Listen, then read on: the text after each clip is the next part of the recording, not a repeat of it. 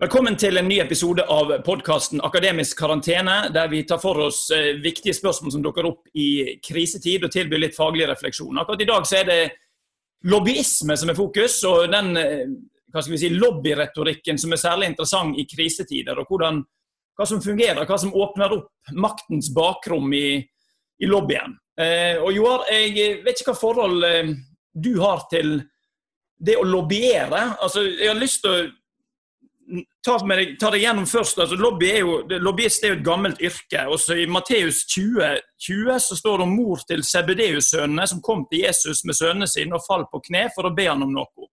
Hva er det du vil, spurte Jesus. Hun svarer, lov meg at disse to sønnene mine skal få sitte ved siden av deg i riket ditt. Den ene på høyre og den andre på venstre side.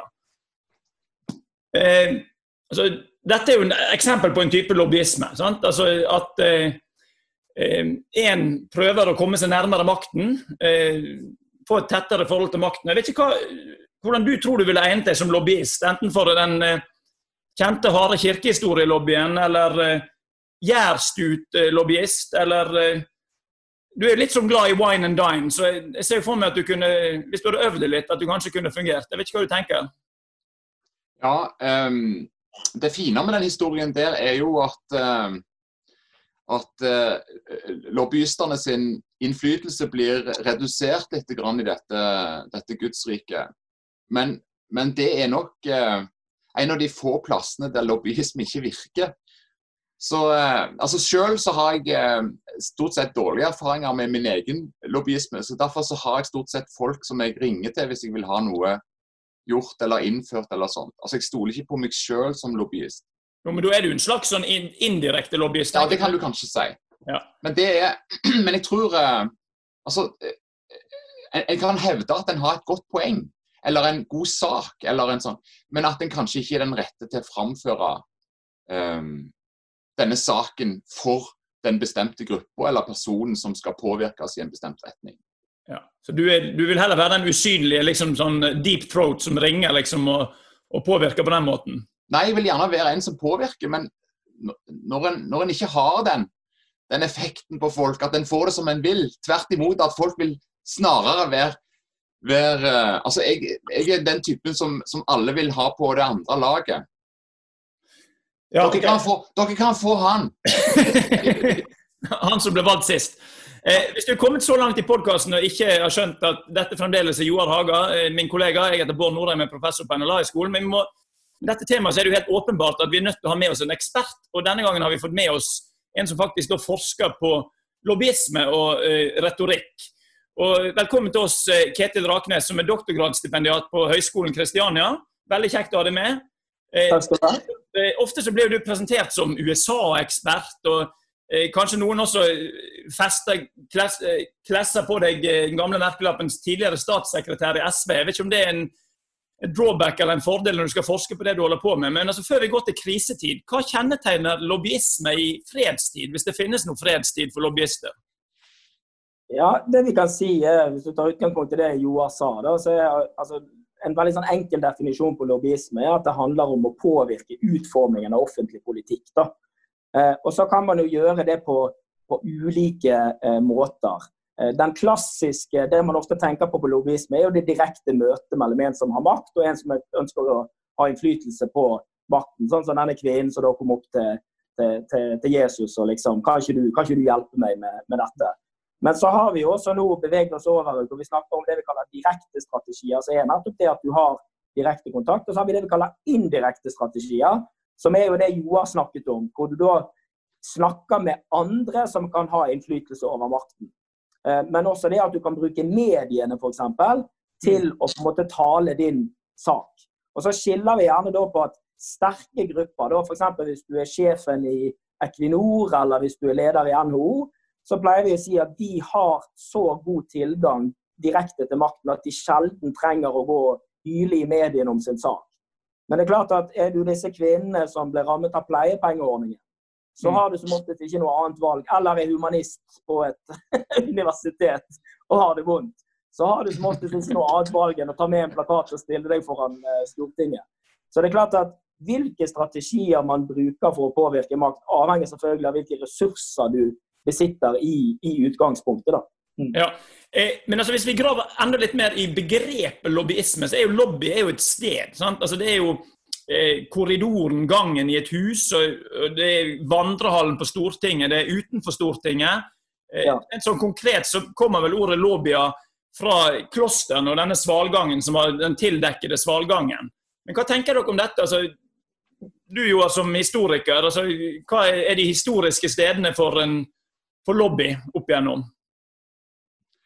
Ja, eh, romerne satt jo på, på disse akveduktene og, og, eh, og, eh, hadde sitt avtrede der mens de diskuterte politikk. Det var jo et sted Et annet sted i antikken var jo badstuen, eller badet. Um, men en har også truffet på idrettsarenaer. Altså, jeg tror det som på en måte sammenfattes i vår forståelse av lobby, det er eh, det uformelle sted. Altså der de, de, konkrete forhandlingene ikke skjer. Altså der det er en slags forberedelse eller en pause i forhandlingene.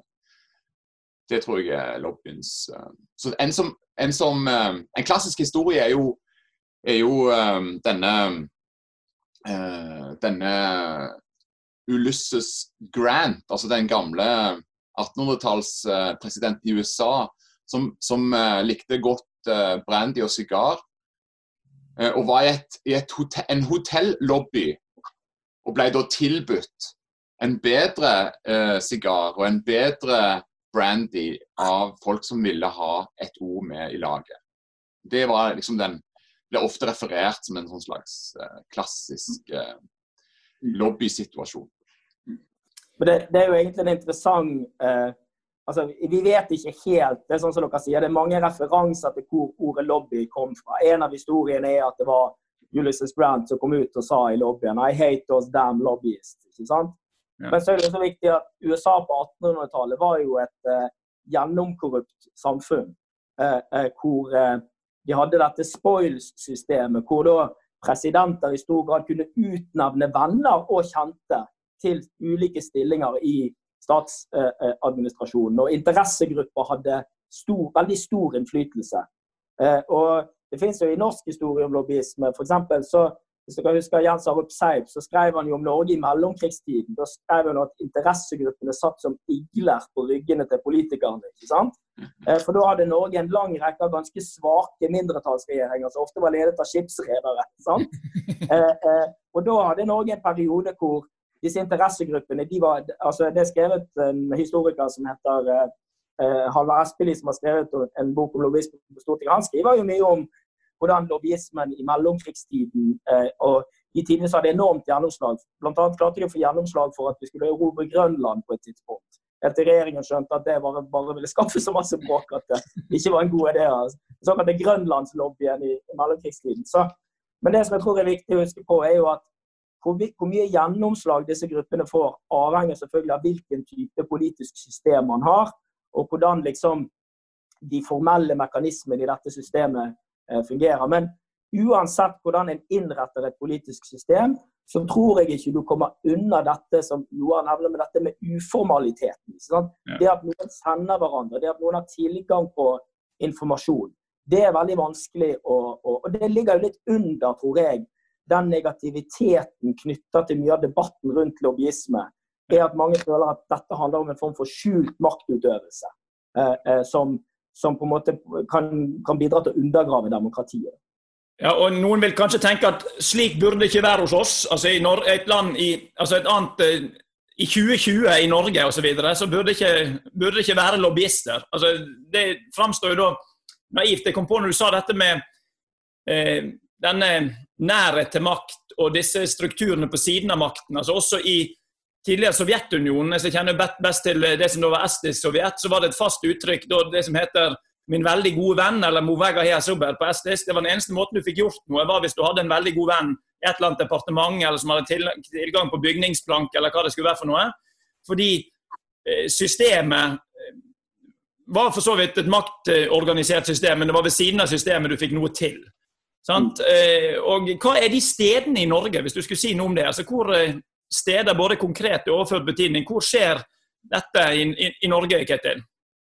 Det jeg pleier å si, er at altså, vi skrev en bok for et par år siden, meg og Bård Vegar Solhjell, om sånn lobbyisme for dummies, liksom. Sånn, hvordan går du fram? For det, vi opplevde jo det at av og til så kom folk liksom sånn Ja, trafikken her er altfor voldsom. Du som har jobbet med politikk, kan du gjøre noe med dette? Ja. og da pleier jeg å si at eh, hvis jeg bodde i Albania, helt sikkert, da kunne jeg sikkert ringt noen og fikset det. Eh, men vi bor i Norge. Eh, da tar ting ganske lang tid. Det er fullt mulig å gjøre noe med det, men det er en hel rekke ting du må gjøre. Eh, for det første så må du kartlegge problemet. Du må kunne dokumentere at dette er et reelt problem. Du må kontakte administrasjonen i kommunen. Du må samle en allianse, en tverrpolitisk allianse bak forslaget. Så må du legge frem dette forslaget, og så må du sørge for at det går gjennom. Det tar ca. to år, pleier jeg å si. så, så, så, det er klart at eh, Og hvis du ser på mening, altså målinger altså Vi gjør jo stortingsundersøkelser jevnlig. Vi gjorde en ny nå.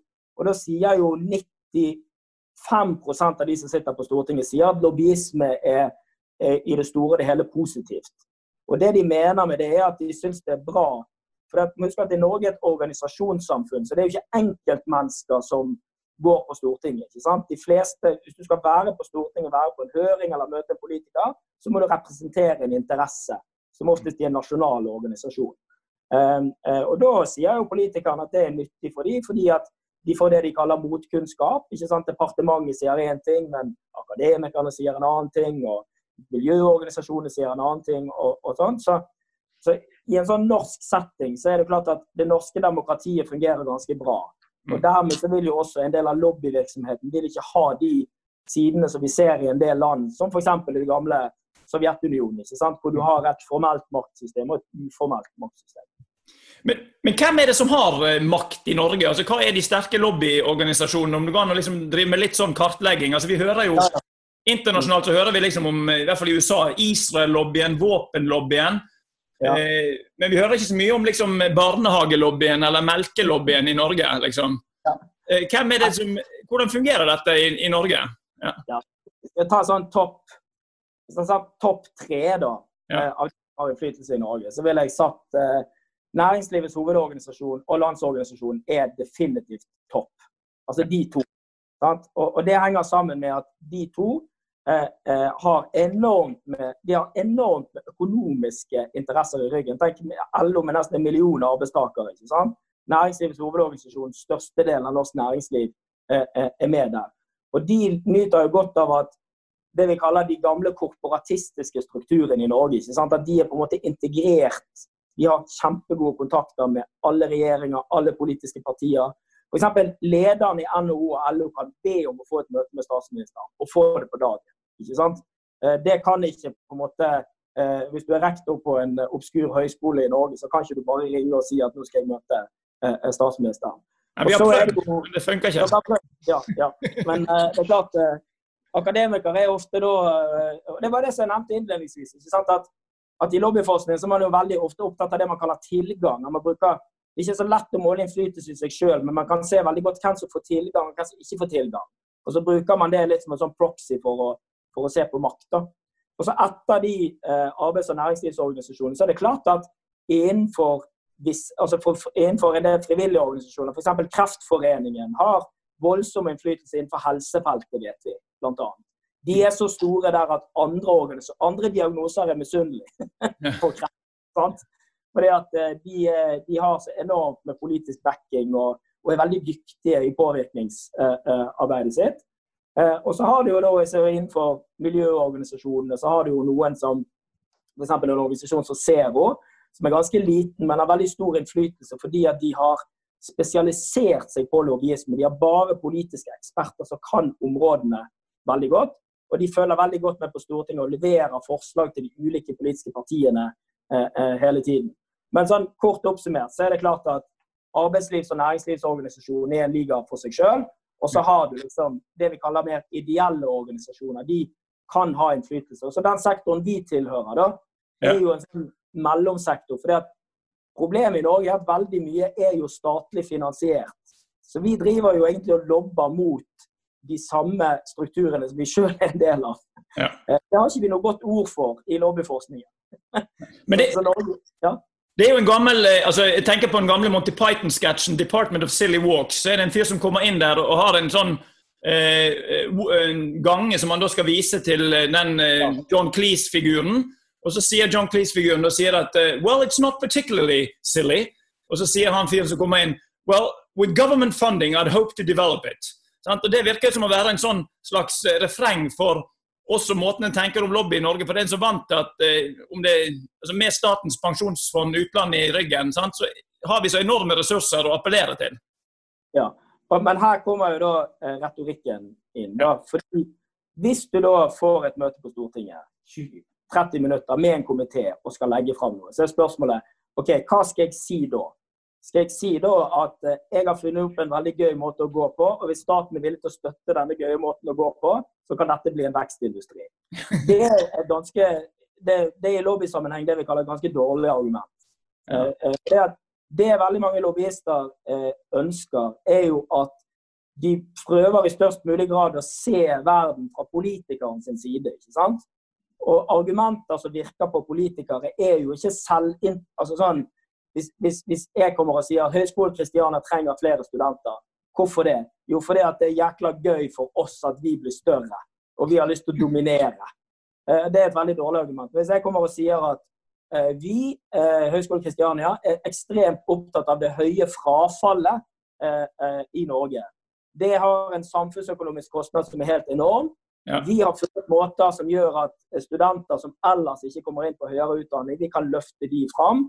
Og vi har et samarbeidsprosjekt med mange andre universiteter og høyskoler i Norge. Da snakker vi om det som du kaller public interest eller common good. ikke sant? Ja. Og Det vil jo veldig mange lobbyister. I dag vil du nesten ikke finne en lobbyist som ikke forsøker å vri saken sin i retning av å handle om noe som er til beste for samfunnet. Ja. Eh, det er på en måte den, det er en sånn dreining vi ser overalt. Da. At alle sier at dette handler ikke om meg, det handler om, det handler om deg. Ja, altså Det å vise at det er, ikke en, eh, altså det er et større gode bortenfor ja. meg sjøl her. Men ja. Eh, Det framstår på en måte litt åpenbart. Men det som jeg synes er interessant å høre både fra deg og Joar, er jo ulike strategier når du skal tegne opp dette. Er, altså En strategi vil jo være å appellere til frykt. Altså Hvis vi ikke gjør noe med dette, så får vi en masse arbeidsledige eh, løsgjengere, ungdom, sant, som blir rotløse. Det er fryktargumentet. Eh, så kunne du ha mer sånn framtidsvisjonsargumentet. At hvis vi gjør dette, så kan vi få til en helt annen framtid enn det vi har nå. Og, og, løfte noen. Sant? Og enorme muligheter. Og så kan du eventuelt tenke mer sånn martyrargumentet. At uh, vi har en heroisk karakter her som vi trekker, trekker fram, og at vi trenger flere som denne. Eller vi kan ikke ha, kan ikke ha flere som denne. Altså type offer, da.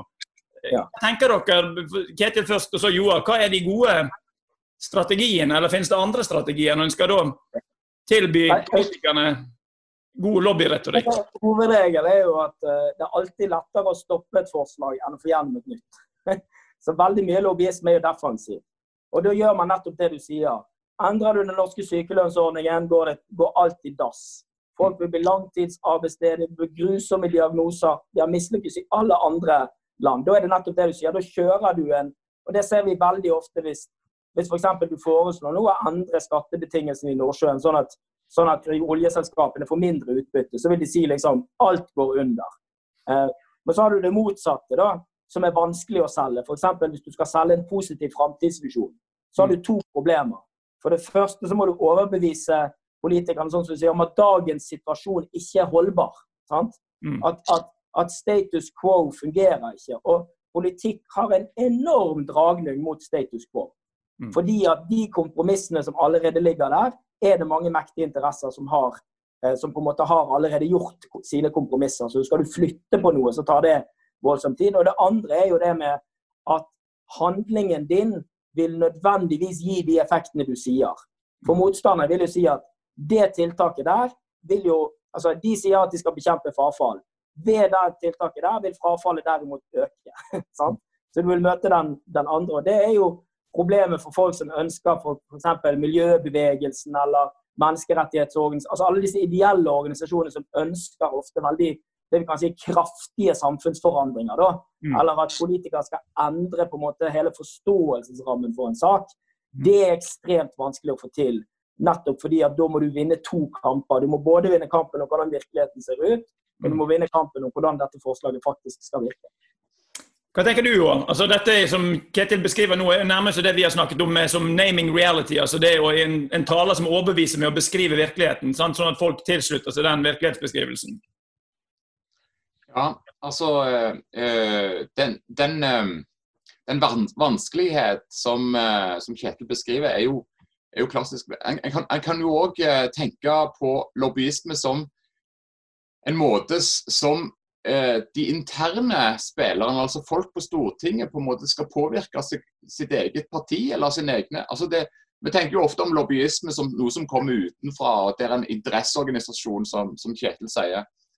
Og det, det er jo et uh, men, men, det er jo lobbyisme som foregår internt. fordi og, og en, en interessant, eller Et interessant aspekt med det er at det er ikke altså Parti pisken fungerer litt annerledes i en, i en tid når, den, når, vi ikke lenger så å si, står i denne um, kalde krigsspenningen mellom to systemer som står imot hverandre. Så den store metafortellingen er på en måte vekke. og Det, det gjør at en har en mye større elastisitet i, innad i systemet. Uh, han, uh, altså bare For å illustrere hvor, hvor, hvor viktig det er med, med, dette med rett timing, da, så, fortalte Reiulf Steen, den gamle AUF-leder, en gang at han satt i, i, eh, i sentral um, Altså i, um, i hovedstyret til, til, Arbeiderpartiet og foreslo om, om vi skulle innføre noe som heter, som han kalte for folketrygden. Da ble det helt stilt rundt bordet, fortalte Reiulf Steen. Alle så i bordet, og alle var liksom litt sånn. Var helt taust. Så sier så, til slutt så sier Konrad Nordahl, som var den store LO-sjefen, hvor skal du ta de penger fra? Og eh, etter ett år så var saken vedtatt i det samme organ. Og Poenget var jo at han ikke hadde fulgt de riktige måtene for hvordan det argumentet var. Han kom og lufta det uten å ha snakka med noen først. Ja. Og da har vi kommet til... Ja. Ja. Jeg, jeg, jeg, jeg, tenker bare at Det som Kjetil beskriver her, har en, òg en slags liturgi. Det er en, det er en bestemt struktur som må følges. Du må, du må si noen ord liksom, som er nåde være med dere, må, må, må en si liksom først, før en kan, kan, si noe om dagens innhold. Men, men altså, Da har vi vært inne på eh, lobbyretorikkens sted, eller toppås i en viss forstand. Vi kan komme tilbake til det, men nå nærmer vi oss det som er liksom den Hvordan vinner du den rette tid, eller finner den rette tid? altså Kairos-momentet. Og Hva er viktig der, Ketil? Altså, hvordan liksom treffer du med Banalt kan vi si timing, men det er noe mer enn timing. Ja, altså altså det, Kanskje Kairos, sånn som, sånn som Johan skriver altså, I politikk, da, eller det vi kan kalle politisk tid, er ekstremt komplisert. Eh, det første handler jo om det altså Bare ta statsbudsjettet som et eksempel. da. Man begynner å jobbe med statsbudsjettet i januar. Så hvis du skal påvirke statsbudsjettet, så er jo hovedregelen at forslagene dine må være inne før marskonferansen. Allikevel, når jeg intervjuer folk på Stortinget, så er de så oppgitt over at det kommer organisasjoner liksom måneden før statsbudsjettet skal legges fram. Og liksom, ja, vi vil Amatører, liksom? Ja, ja det, og, og, men også, også, store organisasjoner kan gjøre dette. Eh, folk møter i feil komité, for de har ikke fått med seg at integreringen flytter fra, fra, fra Barne- og familie til Kunnskapsdepartementet. Så, så, så, det er sånne ting som handler om Politikk er jo prosessuelt. ikke sant? En sak starter et sted. og Så er det om å gjøre for lobbyisten å finne når skal mitt forslag komme inn. Og Da er jo hovedrådet at du må være inne så tidlig som mulig. For Hvis vi meg og deg diskuterer en reform av høyere utdanning f.eks., så det er klart at det første møtet vil vi være kjempeåpen for nye ideer og forslag. Men på møte ti, når vi skal liksom ha blitt enige om de store linjene og skal ha ut tiltakene, så blir vi veldig irritert hvis noen sitter i hjørnet og sier men hva med å innføre folketrygd? Sant? Da blir vi litt sånn Ja, men hvor har du vært, liksom? Og dette, Jeg bruker alltid eksempelet. Alle har vært med på strategiprosess på jobb. Det er akkurat det samme. Når du kommer på det møtet, så sier du men dette, jeg, jeg har jo masse ideer her. og sånn. Ja, men altså, hallo, Bård. dette var jo fem møter siden. Så vi bare vedta dette og, og, og, og, komme oss videre. Eh, så Det er jo liksom det der med å forstå hvor du er i, i prosessen med det ene. Og så er det andre er jo det at, som kanskje Reilf Steen misforsto den gangen òg, er at skal du foreslå noe som er ekstremt dyrt og veldig stort, så må du være ganske sikker på at det finnes et rom for det forslaget der og da. hvis du skjønner. Eh, eh, og, jo dyrere forslaget er, jo større er jo sjansen for at det liksom bare blir slått ned eh, med en gang. Og Et siste eksempel som jeg tenkte å nevne, er jo dette her med når det gjelder kamp om virkeligheten, humaniora. sant? Nå er det jo forslag ute om at det skal være arbeidslivsrelevans ja. knytta til Og det er veldig relevant for sånne som oss. sant? Mm. Eh, og det er jo det noen som har lobbet for. Det er ikke folk som jobber i humaniora, for å si det sånn. Men det, men det finnes sterke krefter, og det viser jo også at lobbyisme også er defensivt. sant? Humaniora har ingen eh, på en måte sterke økonomiske interesser, de har ingen sterk lobbyorganisasjon. Dermed så har folk i Frp og deler av fagbevegelsen, en del næringsorganisasjoner, de har liksom kokt litt med sånn Vi bruker masse penger på forskning og sånne ting. Og, og dermed så har jo dette forslaget om arbeidslivsrelevans kommet opp. Ja. Og da befinner vi oss plutselig i den situasjonen at vi må for, forsvare oss sjøl. Så Joar kan jo kanskje fortelle oss om arbeidslivsrelevansen til teologer i, i dag. Hvorfor trengs vi? For eh, nå har du to minutter. Du sitter i, i utdanningskomiteen på Stortinget. Ja, nå du, får du prøve deg som lobbyist, Joar. Hva ville du sagt for noe? Du har jo prøvd å det, er det, det, er jo det enkleste. Altså, øh, øh, de, øh, de, tre klassiske øvre fakulteter, altså medisin, juss og teologi, har jo ingen problemer med De, de er jo oppretta for å være arbeidsrelevant. Det er jo mye verre med de stakkars, stakkars fagene som ikke har et sånt, et sånt yrkesgruppe å, å, å, tjene eller å utdanne til. Men det er klart, i den, når, når eh, forbindelsen mellom teologi, eh, teologifaget og presteyrket i Den norske kirke forsvinner, da mm. er, da er vi stokk døde. Ja. men det har jo vært i den gamle konstruksjonen så er jo det, disse, disse, såkalte høye fakulteter Det har jo vært begrunnelsen for at de finnes, er jo at de er arbeidsrelevante. Mm. Men poenget er bare at når folk sier arbeidsrelevant i dag, eh, eh, så, så, så er, jo den betydningen det ordet har, helt annerledes enn det var før. Altså, Da så en jo for seg et yrke eller noe sånt som noe helt annet enn noe som skulle generere penger i et marked. Altså, det er jo en så Derfor så er òg det som Kjetil sier, så interessant. fordi det, det, det, det, medfører jo at de ordene vi bruker, har fått en helt annen valør og en karakter i dag. Ja, og det, fascinerende her er jo at ord som relevans, kompetanse, kvalitet Det er sånne ord du kan sette bindestrek i begge ender. og Så kan du legge til hva som helst, og så kan du bruke det til hva som helst. Håper å snakke om det i en senere podkast, forresten. Men altså, jeg må bare, vi skulle snakke om lobbyretorikk i krisetid, og et lite blikk til liksom pandemiens uh, lobbyretorikk. Uh, Litt ondskapsfullt, men som Liverpool-supporter så la du sikkert merke til at uh, Liverpool fikk litt på pukkelen på at de var litt for ivrige på, på timingen da, med uh, å få refusjon for disse de måtte permittere. Og vi var innom da Du hadde liksom på en måte tre momenter som henger sammen med dette Kairos. at Du må både være rett timing, så må det være handlingsrom for det. og Det var det jo for så vidt her, men her var det kanskje ikke sømmelig at en storklubb med masse penger ba om dette. Men Vi skal ikke dvele ved det. Eh, men hva har skjedd med eh, nå i pandemien? Altså det spesielle i Norge er jo at en har en stat som tilbyr enormt med penger. Sant? Altså Vi redder dere.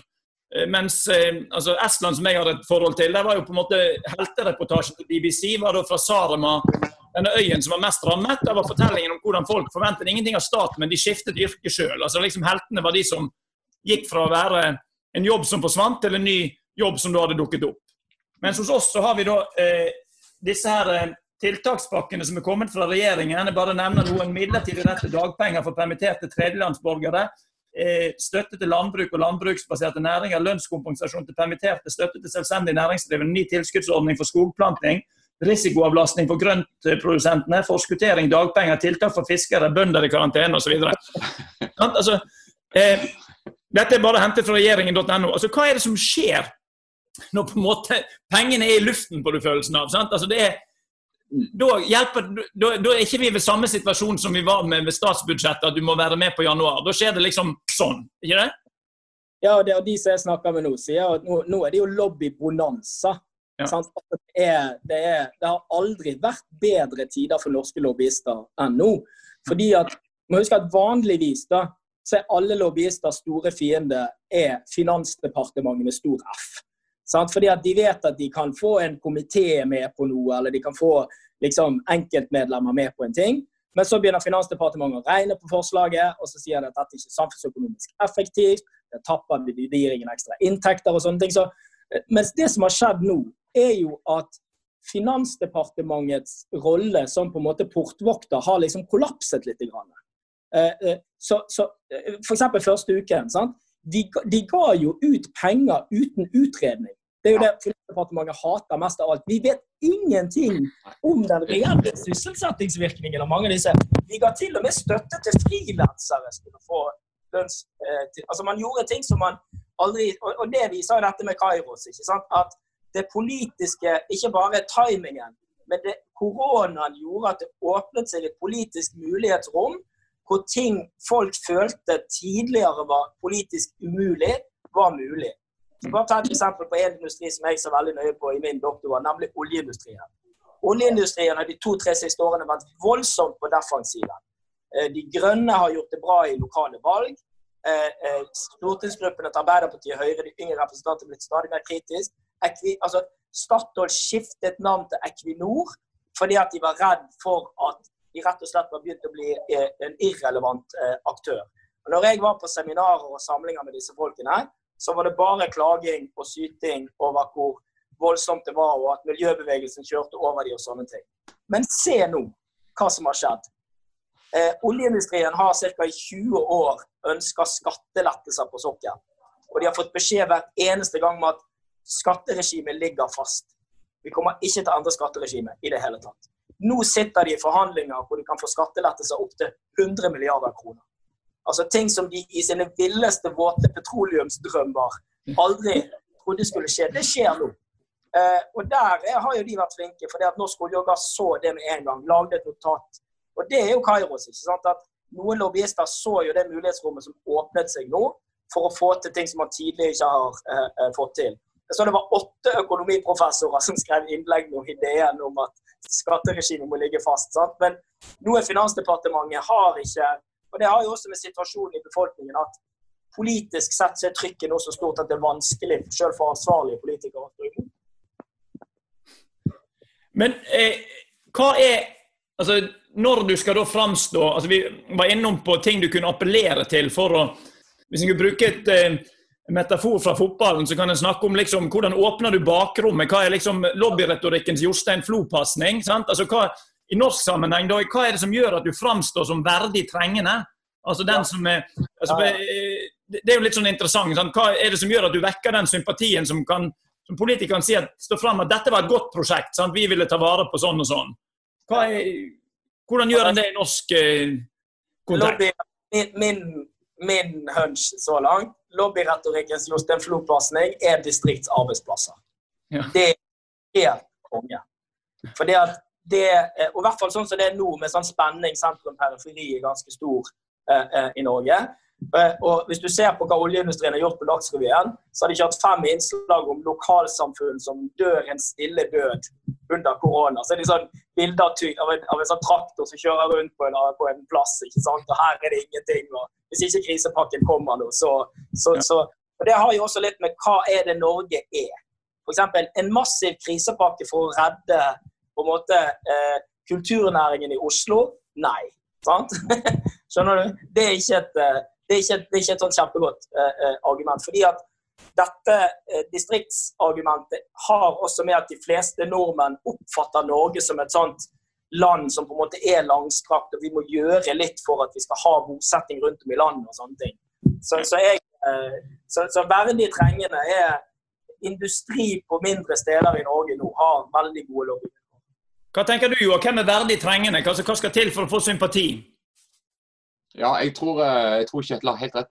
Altså, det har jo med, med Altså, når en synger uh, fedrelandssangen, altså 'Ja, vi elsker', så, så er det jo hva, hva, er det viktig i den sangen? Altså, er det Tidligere så var det, var det Alt hva fedrene har kjempet og mødrene har greit, men nå er det nå er det furet værbitt. Altså, nå det, gjelder det om å sikre alle, alle berg og knauser osv. Og, så og at det er folk som bor der, og at det er folk som, som har sauer der, eller, eller, noe sånt. Så eh, eh det, det, dette handler om metaforer som, som, er, så å si, eh, som det er høykonjunktur på akkurat nå. Jeg tror han har helt rett i det. Og Det er store metaforer. sant? Det er havet, det er jorden, ja. det er liksom, det er blodsbånd, det er lange tradisjoner. sant? Ja, og det, og det, handler også om koronaen har minnet oss om vår egen sårbarhet. sant? Ja. Nå tenker folk vi må ha egen industri, vi må ha eget landbruk, vi må produsere ting. Altså, Det som på en måte i den liksom, mer sånn globale, liberalistiske sfæren ikke var så nøye. Vi kan jo importere litt ting, og, og kineserne kan sikkert lage noe greier. og sånn. Det argumentet har fått en voldsom Og jeg tror også du vil se endring F.eks. Senterpartiet eh, i jordbrukspolitikken. Altså Bondelaget. Dette er veldig bra for Bondelaget, korona. Ja, ja. Det er helt, helt klart. Liksom, når de var på, sånn på 90-tallet, de snakket om matsikkerhet og sånn på Stortinget, så var folk sånn Yes! ikke sant? Dette går så bra. Vi har jo masse Og vi kan produsere ting. og Hvorfor skal vi bruke 21 milliarder på subsidier på, på gårdsbruk som aldri går rundt? Nå har jo det argumentet snudd litt, fordi at folk tenker Oi, eh, eh, hva hvis eh, butikkene faktisk gikk tom for mat eh, eh, under en pandemi? Så liksom det som var et sånt matsikkerhetsargument, som før var et argument som hadde lite eh, sånn resonans, da, det tror jeg nå liksom får en helt annen Så det som er interessant med koronaen, er jo egentlig at den har kastet litt om på hvilke argumenter som virker og ikke virker i lobbysammenheng. Eh, eh, ta et case med dere. Altså fordi Noe av det som på en måte har slått igjennom i koronaen, er jo da frykten for eh, altså, arbeidsledighet. Altså, en, altså, vi, hele, vi, hadde jo hele listen over disse listen over samfunnskritiske funksjoner. Da kom du deg inn der, sant? så var det jo, så det jo skulle det gå deg godt og du fikk leve lenge i landet. Sant? Det var de som da hadde rett på barnehage og skole selv i men, eh, men, en veldig interessant diskusjon i, i slutten, dukket opp i slutten av mai. Da skrev psykologspesialist Kari Lossius et innlegg på NRK Ytring om bullshit-jobbene. Der hun mente at eh, helsevesenet er på farlige veier. Det er bedre å ha ryggen fri enn å ha frie luftveier. At alt handler om kontroll og prosedyre. og Det var en kritikk av New Public Management på en måte, men hun mente også at det da altså Hun viste til antropologen David eh, Grabers bok 'Bullshit Jobs', oppblomstring av det hun beskriver som tullejobber. Hun nevnte da HR-rådgivere og kommunikasjonsrådgivere. Altså, det er ikke de som har reddet oss denne våren. Vi har ikke savnet dem. Hun mener at koronapandemien har gjort det vanskeligere å forsvare rasjonalet for en del jobber. Hun fikk da svar av Hanne Marstrand, som er senior kommunikasjonsrådgiver i Arbeidstilsynet. Overskriften 'Ingen tullejobb' tre dager senere. Vi driver ikke med bullshit. God kommunikasjon redder liv. Altså tok eksempelet om at det tydelige budskapet som sikkert var hjulpet fram av kommunikasjonsrådgivere, med håndvask, avstand og holde deg hjemme hvis du er syk, hadde bidratt til at dette hadde gått bra. Og så argumenterte man at denne forstår ikke kommunikasjonsfaget. Altså, vi har jo da fått en ny sånn diskusjon om hva er en verdig jobb. Altså, hva, hva, er en jobb som liksom fortjener å vernes og få støtte og sånne ting. Eh, det blir jo også spennende å følge etter en sånn krise som dette. Hva tenker du om det? Eh, ja, altså jeg, eh, sånn som vi diskuterte tidligere, dette med arbeidslivsrelevans. Ikke sant? Jeg jobber jo et sted hvor vi utdanner HR-folk, eh, kommunikasjonsrådgivere, veldig mange av disse nye yrkene i organisasjoner som ikke nødvendigvis har et profesjons... Eh, altså som ikke har en sterk profesjonstilhørighet, men som, som da har ulike jobber i offentlig og, og privat sektor. Og Da får du litt det dilemmaet som du sier. ikke sant? At F.eks. når vi sier at vi lærer studentene mange kritiske ferdigheter, de kan kvantitativ og kvalitativ metode. Eh, eh, det er mange generiske ferdigheter som er veldig nyttige i arbeidslivet. Så er det noe annet enn å si at jeg er syk. Og dette handler om kommunikasjon òg. Fordi det handler om at for eksempel, i, i, i, det minste så kan jo Joar si at han er noe teolog. Han har i det minste en, en, en, en tittel.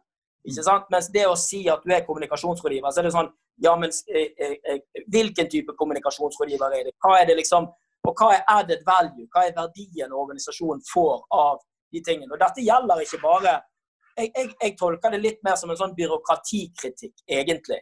Det handler om alle disse som har jobber som ikke er førstelinje, hvis du skjønner. Men som er Det er akkurat samme debatten. Trenger vi administrasjon på universitetet? sant?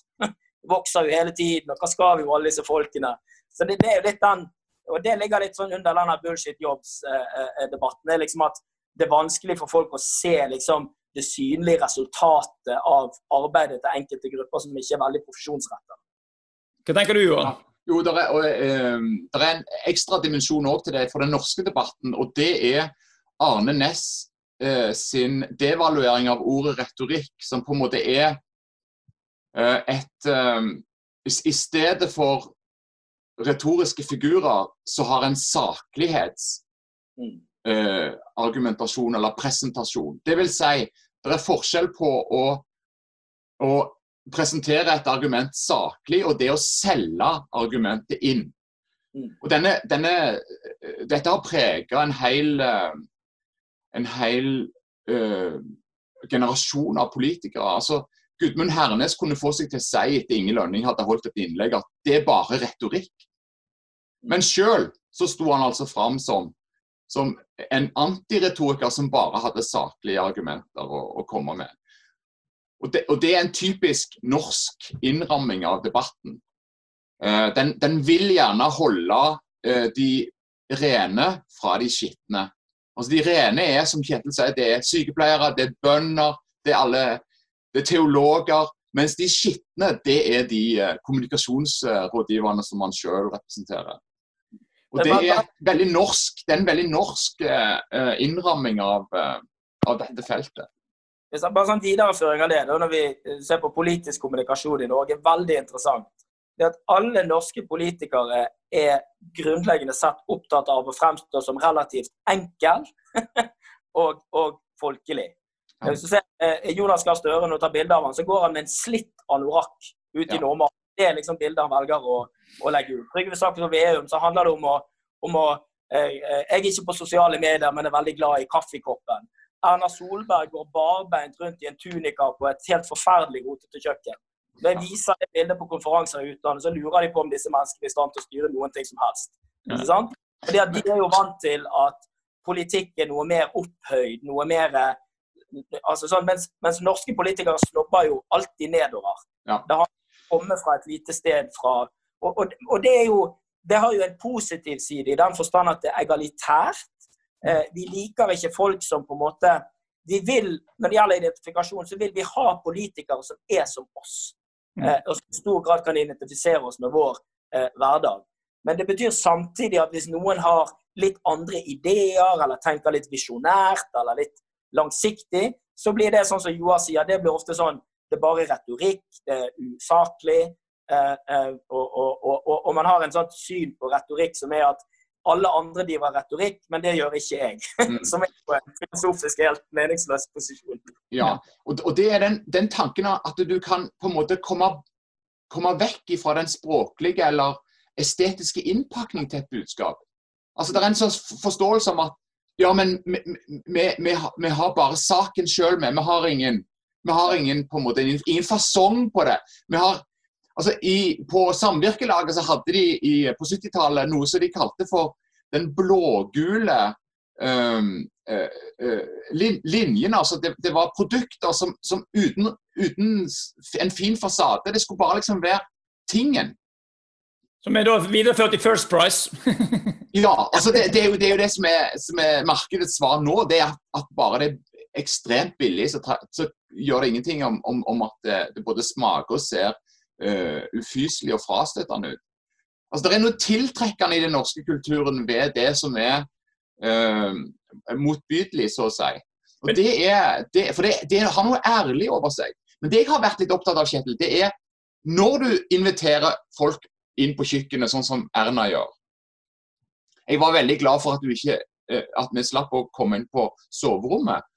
Men, men, når du gjør det, så åpner du samtidig for en haug med andre Altså, en, en, I kommunikasjonssituasjonen så begynner vi plutselig å snakke om Ja, så du at du, hun òg hadde kjøpt en, en, en, sånn kniv, eller hun hadde noe kjøkkenutstyr sånn og sånn, og så den malingen, den var sånn Altså, vi, du, du, får, du utvider så å si det språklige rommet, som er det politiske rommet. Og det gjør jo òg at si, kommunikasjonen av politiske ideer blir mye bredere, og potensielt sett så kan jo de store og viktige spørsmålene da forsvinne.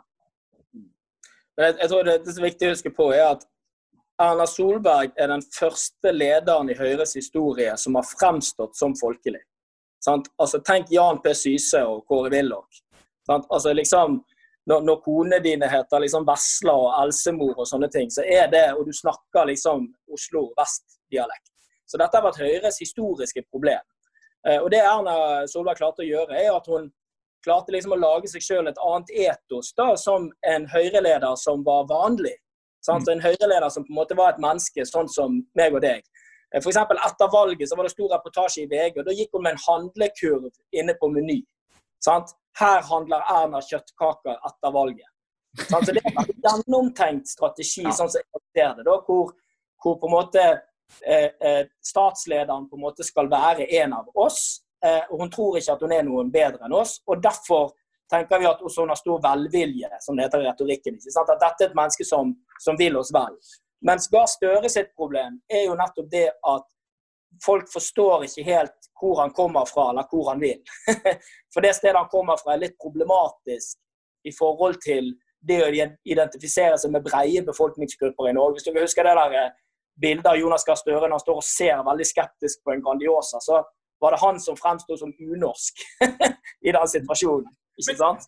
Men de, dette bringer oss videre til altså, et, et eh, viktig moment også med, i forhold til lobbyretorikken i krisetid. Altså, I retorikken så handler det om å framstå med troverdighet, sånn at du kan være overbevisende. Sant? Og Nå er vi innom etossiden. I, eh, igjen noe veldig norsk. I Kardemommeby så er det en eh, greie om hvordan du skal overbevise tante Sofie om å bli med på at uh, lille Kamomilla skal få bli med på byfesten. Og så sier da politimester Bastian vel, sier da at det gjelder å finne den rette personen. Og Så reflekterer han litt og så sier han kanskje jeg skulle prøve selv, sier han da. Sånn? Eh, og, Det er jo interessant. altså Hvem er det som eh, altså, Det må jo ha noe å si i denne bakromsretorikken. altså Hvem kontakter du? hvem, og, og, hvem gjør kontakten? Forstår du hva jeg mener? Altså, for det, det, er jo ikke sånn at det eh, Relasjoner kan ikke være uinteressant her. Det er ikke bare sånn at du framfører et eller annet eh, deilig argument om et, eh, noe frykt eller noe offer. Det har jo noe å si hvem som framfører det òg. Hva tenker du om det? Nei, her er det jo klart at Hvis vi ser på Arbeiderpartiet og Høyre, da, så er det en voldsom trafikk mellom Arbeiderpartiet og Høyre og de største interesseorganisasjonene i Norge. Så, så klart Innad i, i oljebransjen eksempel, sitter det masse tidligere statssekretærer fra Høyre og Arbeiderpartiet. Jeg har jobbet med en del av de. Eh, det samme gjelder jo i, i LO-systemet. Der sitter det masse folk med tidligere med regjeringserfaring. Det er klart at i disse organisasjonene som er så store at og, og, veldig ofte så ansetter man jo folk som har tidligere politisk erfaring. Nettopp fordi at i en sånn situasjon så, så er jo regjeringen opptatt av ok, hva kan vi få til nå sammen med de store interesseorganisasjonene. Og Der foregår det masse uformell eh, Garantert nå så går det en debatt jeg er helt sikker på, mellom LO, NHO og regjeringen om hvordan vi skal dekke inn tapet etter korona. Skjønner dere hva jeg mener? Ja, Hvordan skal lønnsoppgjøret bli, f.eks.? Ja. Hvordan skal lønnsoppgjøret bli? Eh, eh, Finansdepartementet har garantert begynt å sirkulere tanker om at hvordan i all verden skal vi få interesseorganisasjonene med på en plan for disse pengene er egentlig penger vi har lånt nå. Sant? Skal vi øke inntektsskatten nå i, i, en periode? Skal bedriftsbeskatningen gå opp igjen? Altså Skal vi ha ekstra bedriftsbeskatning noen år hvis det går veldig bra eh, i Norge? Sant? Fordi at nå, jo, nå, har vi jo pøst ut med masse penger, men disse pengene skal på en eller annen måte inn igjen. Og det er jo når jeg diskuterer med folk, Styrken til den norske modellen ligger jo også ofte i disse uformelle relasjonene. Nemlig det at en kan lufte masse forslag, Sånn som Reiulf Steen, hadde han vært smart, så hadde han jo gjort det man gjør i Arbeiderpartiet. at no, altså, Noen har snakket sammen. Så når Reiulf kom på møtet og sa jeg vil ha folketrygd, så sa alle ja, det var en god idé, Reiulf. For det, har han snakket med, det gjorde jo Gerhardsen. sant? Ja. For Han har jo snakket med alle på forhånd ja. og vet at alle egentlig er enig. Og folk venter bare at han skal ta ordet og si nå er det dette jeg, nå er det dette jeg vil. Men det er klart at det gjør også at det er mange prosesser i samfunnet som hvert fall for oss som forsker på det, og sånne ting, ofte er usynlige, da. Eh, og som er vanskelig å og, og maktutøvelse som ofte kan være vanskelig å, å etterprøve. da. Men i den, i den um, Tobias-historien din, det at han sjøl Uh, eh, altså Tobias i tårnet sjøl Tobias i tårnet, Beklager, det er ikke politimester Bastian. Tobias i tårnet, Takk, eh, Joar. Det var en viktig Ja, ja fordi, fordi altså, Poenget med Tobias er litt viktig her. fordi Tobias er jo den som er erstatter presten. ikke sant? Han er han, metro, metro, han, representerer meteorologien, altså han som ser etter været og sånn. Det vil si han har kontakt med virkeligheten. Altså Han er den ekspert som når han altså når han skal si noe til, til tante Sofie, så representerer han den som på en måte legger fram det som er virkelighet, et, et notat som er i samsvar med virkeligheten. Og øh, i, um, i, den uh, NRK-sendte uh, serien om Gerhardsen som, som gikk nå for, for, et par måneder siden, så sier Rune Slagstad treffende om Einar Gerhardsen. Han var ikke så veldig flink. Han hadde ikke så stor utdannelse. Men han, han forsto sin egen begrensning. Det vil si, han kunne si ting oppsummerende etter han hadde hatt kontakt med de folka som kunne på en måte være Tobias i tårnet. Og Dermed så blir han til slutt en som er Tobias i tårnet. Altså det et, han glir fra å være den, den uutdannede eh, geriljasoldat som besøker eh, eh, Sovjet og hører på Lenin, til å bli en slags norsk vismann. Og, og det gjør han fordi han, han trekker på disse eh, ekspertene, som jo er teknokratiet i, i, Arbeiderpartiet, som er den store styrke, nemlig å, å ha analyser og så, I en viss forstand så er, er, du da Du starter med å være den som har kongens øre, og til slutt så blir du kongen sjøl. Altså i ja. en viss forstand, sant? Ja. Men, men det, det, og til, til slutt er det faktisk ikke så viktig hva som blir sagt, men hvem som sier det, og når det blir sagt. Mm. Og Det som Joar sier er utrolig viktig. altså dette, Denne mest udefinerbare av alle politiske egenskaper, som kanskje er den viktigste. sant? Dette å kunne lese rommet og lese en situasjon, eh, eh, og da være den som på en måte sier at F.eks. Kristin Halvorsen, som jeg jobbet en del sammen med, hun hadde den egenskapen. Hun kunne sitte og høre på en gruppemøte. så sånn, Nå tror jeg vi er akkurat her. og så nikker alle, og så går vi videre. ikke sant? Og det er jo en sånn egenskap som på en måte er veldig sånn retorisk, i den forstand at du har enorme evner til å se hvor mulighetsrommet ligger, og hvor den liksom hvor, hvor liksom den gode løsningen og Som, som Gerhardsen også hadde. At han, han vet omtrent hvor de andre står, og han vet hvor motstanderne står. Og Så er det en annen ting, hvis du tenker på, på retorikk i lobbyisme, da, så det klart at jo flere sånne public interest-argumenter du klarer å samle i en gruppe, jo bedre er det. Så hvis da næringslivsorganisasjoner, arbeidstakerorganisasjoner og miljøbevegelsen er enige om et forslag, så vil jo sjansen øke fundamentalt for at dette altså, For da tar du fra politikerne argumentet om at dette handler bare om deg og din gruppe. Ja. Og Det er derfor veldig mange organisasjoner ofte samarbeider når de skal Utdanningssektoren syns jeg jo ofte er lite flinke til det. Mm. Vi lobber ofte på våre egne vegne, men vi går lite i allianse med andre grupper. Og Det gjør jo ofte at når utdanningssektoren kommer og ber om mer penger, så blir politikerne litt sånn De er bare en sånn sektor som er et sånt sluk. Eh, eh, og vi ser ikke helt, liksom Teologene vil ha mer penger, ja, men uh, so what? Her er de igjen. Det er lenge siden Augustin. Ja. Men eh, altså Mot slutten her eh, altså Med denne pandemien så var det jo ingen som lurte på om det brant på dass eller at det haster. Altså, det ble, du fikk en sånn ekstrem sense of urgency, som jo var heyday sikkert for uh, lobbyister som da kunne, kunne håndverket sitt og kunne rykke inn. Jeg tenkte vi skulle til slutt kikke litt på klimakrisen. Sant? Og hva, eh, hva type Eh, lobbyretorikk som funker eller ikke funker for de som ønsker å få til politiske endringer for å møte klimakrisen. Altså, jeg, eh, altså Må en da begi seg inn på hestehandler, sånn som vi har vært innom nå? altså Utnytte bakrommet? Jeg kom på en annen historie her som en liten sånn Yes, Prime Minister er også en sånn her eh, eksempel på det gamle engelske systemet. og Lobbyist og sir Humphrey der. En favorittepisode for teologer det er jo det som heter The Bishop's Gambit. altså dette bispevalget som da går frem og tilbake mellom forskjellige politiske interesser og kriser i Midtøsten og en sånn eh, Oxford-interesser. Men altså, er det på en måte det landskapet klimaretorikere eller klimalobbyister må inn i? Eller hva tror du, Ketil? Altså, hva er muligheten? For det er Noe av problemet her er jo at samme hvor mye du sier det haster, så haster det ikke på samme måte som et virus som kan drepe bestemoren din i morgen. Skjønner du hva jeg mener? Ja. Eh, nei, altså jeg skrev akkurat om det der i Aftenposten, og da skrev jeg om det karbonindustrielle kompleks. At, at, det som gjør at den norske modellen fungerer så godt, er også det som gjør at vi ikke klarer å løse klimaproblemet i norsk setting og i veldig mange andre land. Fordi at akkurat når det gjelder klima, så er mange av de mektigste aktørene i det norske samfunnet de har begrensa med interesser av å redusere norske utslipp. For det vil gå utover norsk industri på ulike måter. Og så er problemet da at som jeg skrev i den saken, det var at de fleste som lobbyerer for klima, er ikke industrilobbyister. De er miljøvernere. sant? Så det de har av ressurser i ryggen, det er litt folkelig engasjement og, og sterke meninger. Eh, og så har de også en teori om grønne jobber. Mens den andre siden har liksom eh, hundrevis av milliarder i skatteinntekter og trygge, faste jobber. Skjønner dere?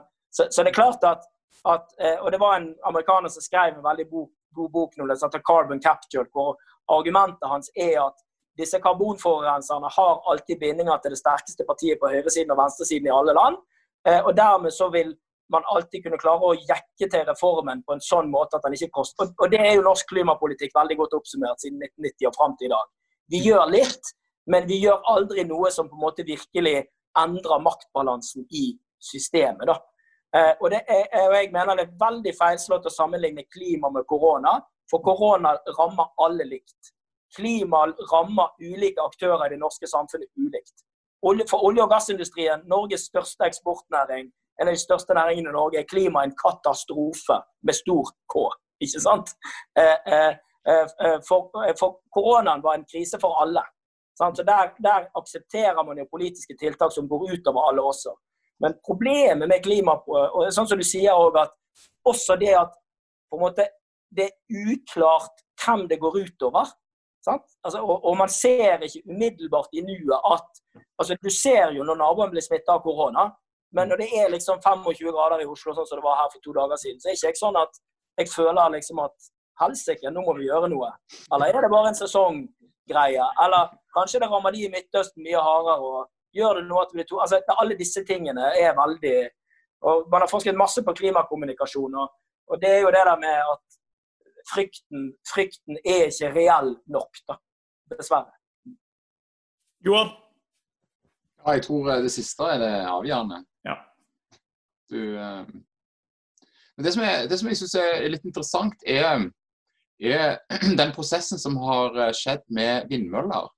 Altså at, at en, har, eh, en har klart å, å få på plass et, et um, landskapsødeleggende eh, klimaindustrielt produkt som ødelegger folks eh, eh, miljøengasjement eh, ved å være miljøvennlige. Altså da, og, og, det har òg noe med eh, problemet med, som så å si, det såkalte klimafeltet har. At det, det blir det som, som uh, Gro Harlem Brundtland sa en gang, altså det, det, det er Det handler om alt, liksom. Det, og, og, og, måten det, det, er skrudd sammen på, er som Biologien er på en måte alt. Det, det, det er et veldig vanskelig felt å, å, komme med hvis du sier at ja, dette dreier seg om alt.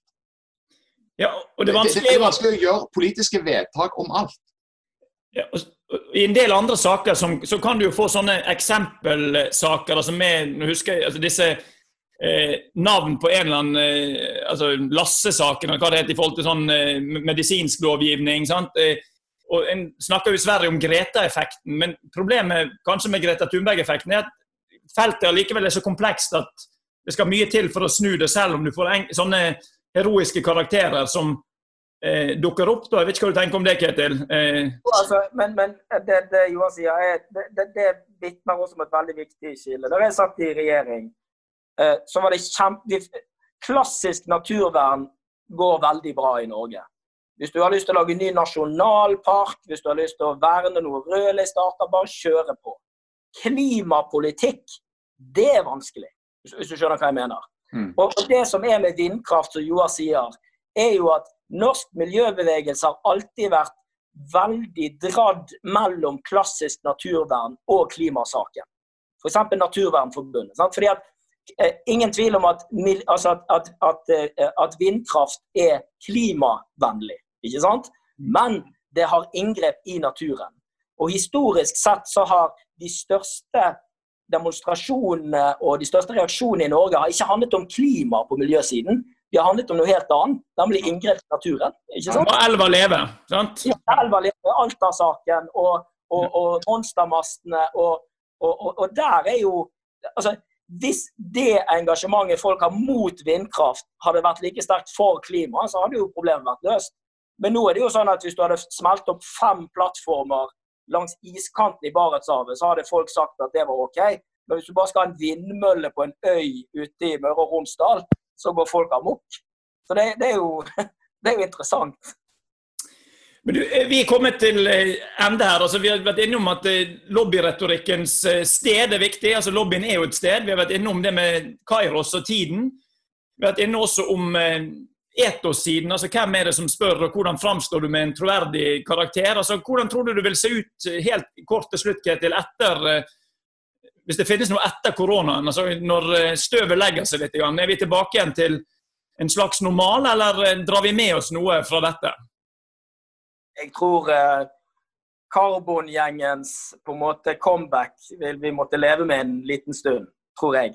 Fordi at nå er det, og det er sånn som, du, som Johan nevnte også, at klart arbeidsledighet trumfer veldig I norsk politikk så trumfer arbeidsledighet veldig mye annet. Så det er klart at hvis vi må på en måte ta mindre klimahensyn nå i en periode for å få opp igjen eh, eh, sysselsettingen, så, så, så, kommer det til å skje. Så, så jeg, eh, jeg, tenker liksom at eh, systemet rykket egentlig tilbake igjen til den eh, balansen det har hatt. Det var, litt, det var en liten forskyvning nå i grønn retning i en periode, men nå er det liksom riktig tilbake til Litt sånn sti eller stigespillet der du faller ned? Du har kommet ja, opp? Ja, det var liksom var tre, tre, steg opp, og så falt du ned igjen.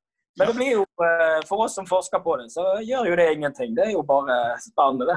Ja. Det, det, blir som, det blir som aksjemeglere som spekulerer i nedgang òg. Altså som short, shorte, som det heter. Ja. Men, men et, et, poeng som, eh, som, eh, Kjetil har vært borti så vidt, det er økonomispørsmålet.